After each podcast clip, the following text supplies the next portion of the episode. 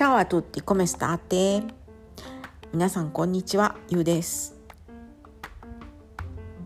えーとね今日はちょっと久しぶりに真面目なお話をしましょう、えー、イタリア語学習の話です。もちろん私の体験談なんですけれども。あのね今日はその私がねある程度イタリア語喋られるようになってからの壁についてもう一個壁があったのでねそれについてお話しします。のイタリア語学習の最初の方のお話はこのポッドキャストの最初の方のエピソードでねあのお話ししてますんでまあご興味ある方はそちらをあのお聞きいただくとありがたいです。でえー、っとねイタリア語学習の話なんですけれどもあのですね、えー、私の場合はあのまあ1年目は語学学校行けてたんだけど2年目からはそのね音楽学校がすっごく忙しくなったのでもう本当に、えー、独学で過ごしたんですよね。独学って言ってももう朝7時半に家出て家帰ってくるのが8時半とか9時とかでもうずっと学校にいたのででもフルにあのレッスン受け毎日ほとんど毎日受けててどうかしたらなんかね土曜日なんかもこうあのなんていうんですかアンサンブルのリハーサルとかであのいなかったので本当に家帰ってきたら疲れててあのね参考書とか開くもう体力もないっていう感じだったんですけれどももちろんね帰ってきたらその音楽の学校の宿題とか課題とかあとねやっぱり自分の練習もしたかったのでそうこうしてるとねもうなんかもう語学に費やす時間がなかったんですよね。でそれでもその3年目ぐらいからはまあそのねあの時間がない中中でもちょろちょろっとやってたしまあね周りそのイタリア語しかあのイタリア語で授業とかあったしそのだからちょろっとした独学とその実践ですよねそれのおかげで3年目くらいからはあの、まあ、本当に大した不便はなく暮らせててあのもちろんねテレビも映画もあの全く問題なく生きてたんですよね。うんとですけれどもやっぱりねあのもうちょっときちんとイタリア語学びたいなっていう気持ちはずっとありました。で知ってるうちに音楽学校卒業してで結婚もしてえー、っとそしてえー、っとねイタリア生活がね67年目に入った頃ですかね。えっとだんだんとねその自分が使う語彙の幅に広がりがないなと。いつも同じような言葉を使ってしか表現できなくなってるなってってことに気づいたんですね。それで悶々としててまあいろいろねあのやっぱり読書が一番いいと思っていろいろ本とか読むわけですけれどもあのちょっとそんなにいい方法じゃなかったのかななんかあんまりあの効果がなくってで悶々としてました。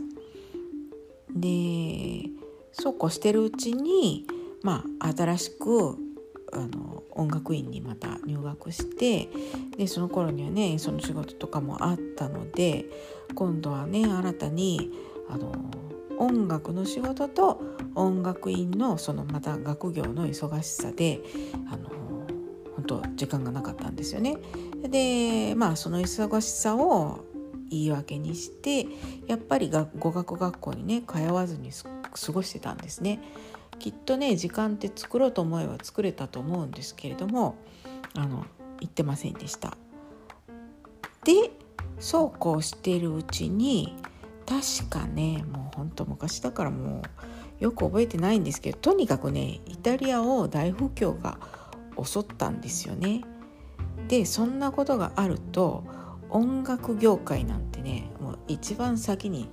あのもう不況の波を受けるわけですよ。あのイタリアでね結構大きい音楽祭とかも音楽祭丸々丸ごとなくなっちゃったりとかしてねもうほんとどんどん仕事なくなっていって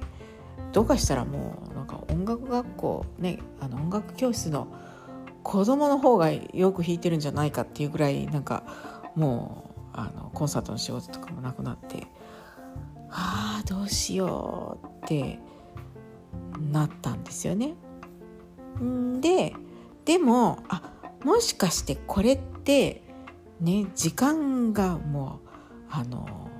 有り余るぐらいあのできてしまったのでこれってねイタリア語を勉強しろってことなんじゃないのかなって思ったんですよね。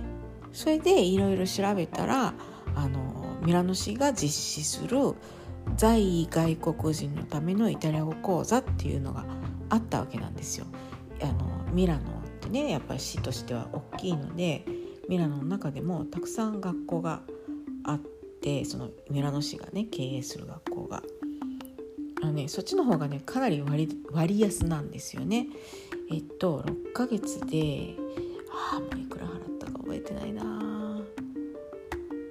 とにかくね370ユーロぐらいでしたかね6ヶ月で。えっと週にえっと1枠が2時間半の授業が、えっと週に最初帰った時は2回のコースに帰ったのかな。でえっともうちょっと濃いコースっていうのがあって2年目ぐらいから3年目だったかなあの3時間のコースを週に2回だった途中でね頭使いすぎてあの授業の途中でお腹空いてくるんですけどね朝っぱらからさっきも食べたのにって感じだったんですけどまあまあそんな学校に通ったわけなんですよね。えー、でこれはねとっても良かったです行ってみて。あの私はやっぱりねあの多分容量が悪いんですよね。あの独学でとっても高いレベルに到達する人はいっぱいいると思うんですよね。いっぱいいあのあそういう人もいたし。あそうそうそう。私のあの知り合いでももう本当独学でえー、っとそのねイタリア政府認定の検定っていうのがあってチルスっていうのがあるんですけれどもそれを独学であの一人でね最高位の、えー、っと検定をあの取ってましたね。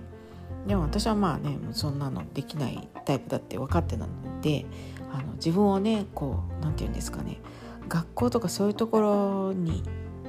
行くようにこう強制しないと勉強しないっていうところもあるのでだから行ってみてすごく良かったんですよね。先生もとってもいい先生に恵まれたのが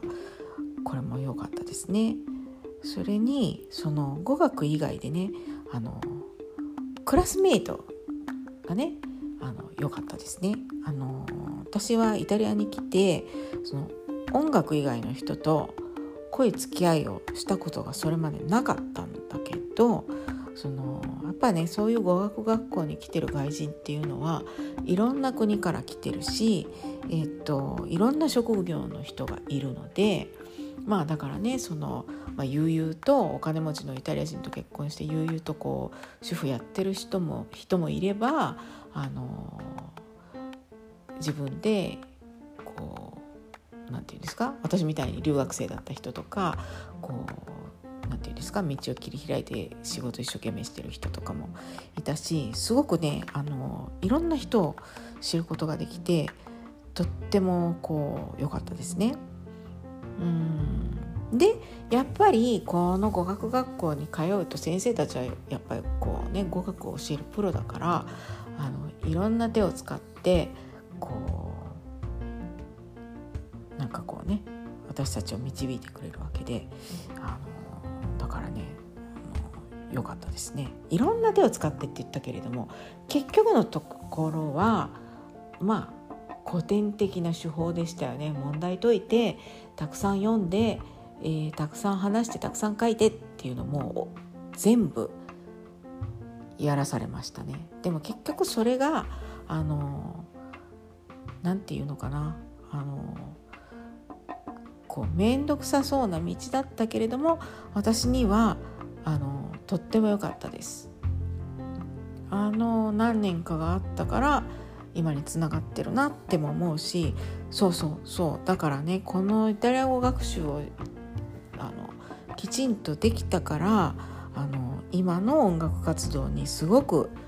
役に立ってるしこの何て言うんですかね。イタリアで暮らしていくのにやっぱりちゃんと喋ることができるからあのイタリア人のその、まあ、ある程度の階級の人からの扱いも違うなっていうのがねやっぱ分かるんですよね。えっと、だからあのやってみてよかったなって思うし、えー、まあ全て自分に返ってきてるなっていうことで、うん、だから何て言うのかな。まああのねこう簡単なフレーズを覚えてそれでどんどん仲良くあのイタリア人とね仲良くなれるっていう方法ももちろんあるのでそういうのでねそこからこう発展して発展させていける人はあのそれでいいと思うし私はそれではできなかったのでこういうふうにやりましたっていうだけの話でねどれが正解とかそういう話じゃないんですけれどもね。うんとえー、とでもねそういう話をしたかったんじゃなくってそうそうそう結局だからあの何て言うんですかねある程度喋るようになったらあの語彙の幅がないなっていうことに気づくわけですよだからそれをぶち破るにはまあ私の場合はきちんとした手順をととってこうちゃんと勉強するしかなかったわけなんですね。まあねあのなんていうかのろいちゃのろい感じなんですけどまあのろくってもまあいいんですよ。今があるからね。まあまああのいろいろ血となり肉となり骨となったのであの私はこれでよかったです。もっとね容量いい人はあのね早くいろいろ勉強できると思うんですけれどもまああのそれだけのお話です。なんかあのなんかの出しになったりとかしたら嬉しいです。はい、えー、というわけで、えー、今日はこれで終わります。皆さん良い日曜日を。ブアナドメニカチャウチャウチャウチャウチャウグラツィグラツィグラツィグラツィチャウ